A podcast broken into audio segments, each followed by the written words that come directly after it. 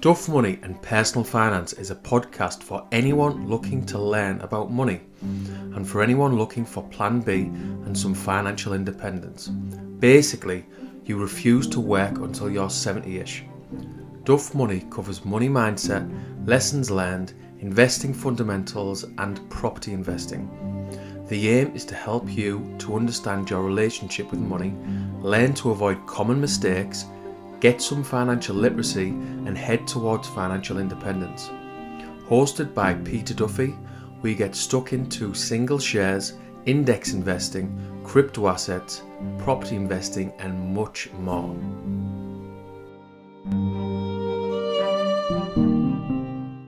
Podcast 16 Finally Understanding Property Figures. This week's podcast is about property calculations and the fact I didn't know any property calculations for the first 16 years of being a landlord. Disclaimer this is not advice, this is information only. My background with the figures. In my first 16 years as a landlord, I didn't do any property calculations. The truth is, I didn't know any property calculations. You could say I was like the proverbial rabbit caught in headlights that you sometimes see on Dragon's Den. That person who has a really good idea but doesn't understand the figures. They get asked about profit margins and they are clueless. That was me. If you are interested in getting into property investing, read a couple of property books. I will recommend a couple at the end of this week's podcast.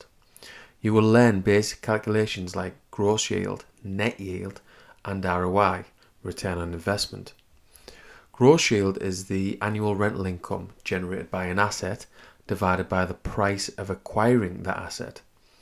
Using a recent purchase, rental number 5 from last year, as an example, 6,600 the rental income per year per annum, 80,000 pound divided by 80,000 pound which was the purchase price equals a gross yield of 8.3%.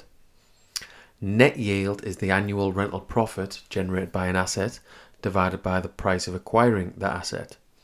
Using my, again, recent purchase, rental number 5, as an example, 2,400 was the annual, or is the annual profit, divided by £80,000, which again is the purchase price, equals a net yield of 3%.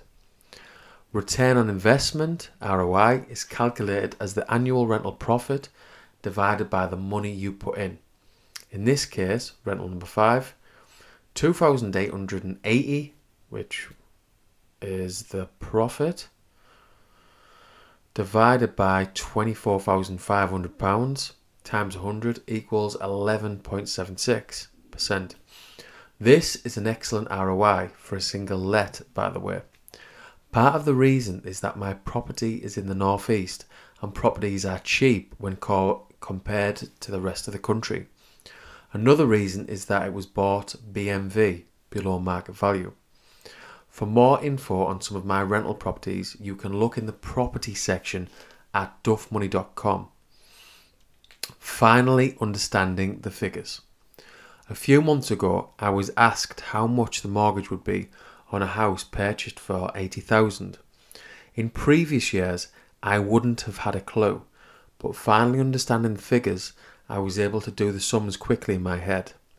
About £150 on an interest only mortgage was the answer. This is based on an interest of 3%. Currently, you can get a product for about 1.5%, but that is when the house is purchased as a personal property. My first pro- four properties are personal and are in Mrs. Duffy's name as a deed of trust. The other properties are now held within Duff Properties. Duff Properties is a limited company. The reason I told my friend Carl the figure the figures based on 3% is because I have started buying through a limited company and the rate is higher. Look at the £150 broken down. LTV loan to value of 75%, so mortgage of 60,000 1% of 60,000 equals £600.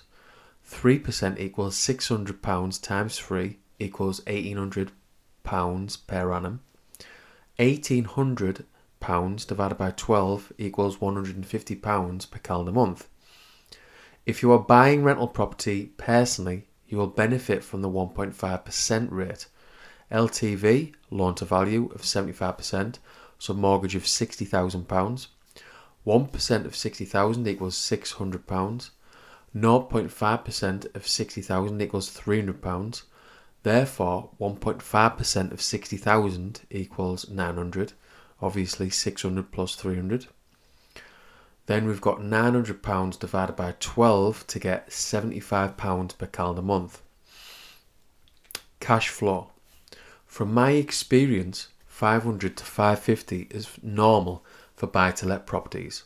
This is in the northeast where properties are cheap and rents are cheap. This is compared to other parts of the country. When my friend Carl gets his next rental property, he will probably get 550 per calendar month in rent. He's going to buy it personally, so from the figures above, that is £75 per calendar month on his mortgage. I'm basing this on a two bed property purchased at £80,000. It is in a decent area and will get 550 per calendar month in rent. Carl wants to know what his cash flow will be per month. Mortgage on interest only equals £75 per calendar month from the calculations previously mentioned. House insurance about £30 per calendar month. Maybe it's cheaper, but we'll round it up to 30 Maintenance is £55 per calendar month, which is 10% of the rent, which is a standard figure when you do some of the training property training courses, like the training course I've done with PIN, Property Investor Network. Management, again, that's £55 per calendar month, 10% of the rent. You might get it for 9% with some letting agents, just depends who you go with. If we ignore tax, just to simplify things, the costs add up to £215. That is cash flow of £335 per calendar month. Not bad at all. This cash flow will be dependent on the area you buy in and what type of property you buy. For example, if you buy a HMO, house of multiple occupation, the cash flow will increase. Tax is very personal, so that is the main reason for excluding it from the calculations. This and the fact that many accountants have different interpretations of tax from my experience. Nothing against accountants, they just have different ways of operating, I suppose. Carl is a good saver and has some decent savings. He is planning on buying five properties like this over the next few months. That is a total of £1,675 per calendar month if he gets a similar deal every time. This sort of cash flow means he is quickly headed for financial independence. What his target for financial independence is, I'm not sure. But £1,675 from five properties is a very good return. And surely it must get him on his way to financial independence.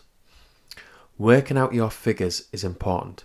It enables you to buy property based on your cash flow expectations. Carl wants cash flow of at least £1,500 and this is his short term goal. Now Carl is aware of the calculations, he knows what to bid for houses he is currently looking at. Personally, I want to get to £4,000 per calendar month from properties. This is more than enough for the type of financial independence I am looking at or looking for. From my experience, £200 per calendar month is very achievable. It's very easy for me to calculate that I'm going to need 20 rental properties to reach my financial independence target. That is £48,000 per annum, and I will then be able to live life on my terms. Don't get me wrong, I'm still happy now I'm going to work. Well, happy ish but I'll be even happier if I'm waking up on a Monday and doing some Brazilian Jiu Jitsu, then going to drop the kids off at school, then a bit of brekkie with Mrs. Duffy, and then I'll start work. Spending more time with the people I love and doing the things I love to do. That's what financial independence is about for me. Now I know what I want. I have a target. I have my goals written down. In fact, they are well and truly burned in my memory. Now I know the figures, I know exactly what it takes to get where I'm going.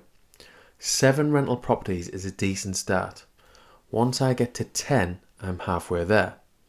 I'm very confident I will get to 20 rental properties. I just don't know when I will get my hands on them. Hopefully, this week's podcast has demonstrated the importance of understanding your figures. This is very simplified and is just a taster of what you need to understand when it comes to understanding property figures. For more on property figures, you can buy a copy of my new book, FI Money Learn the Hard Way, Teach the Easy Way. For more details, see duffmoney.com. And if you do read it, please leave an honest review. Personally, I never used to leave reviews, but over the past few years, I've realised how important they are to authors. Property books to help with the calculations. Essential Property Investment Calculations by Robert Heaton, and The Complete Guide to Property Investment by Rob Dix. Both well worth a read, and in my opinion, you'll get a lot from both books. Look, it might seem boring and tedious learning how to do your property sums, but my opinion is that this attention to detail will go a long way and help you in your property journey.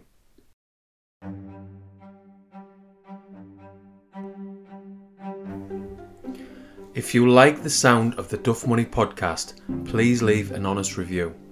For a bit more of Duff Money, you can find the Duff Money blog at duffmoney.com or you can find me on most social media platforms Facebook, LinkedIn, Instagram, and Twitter.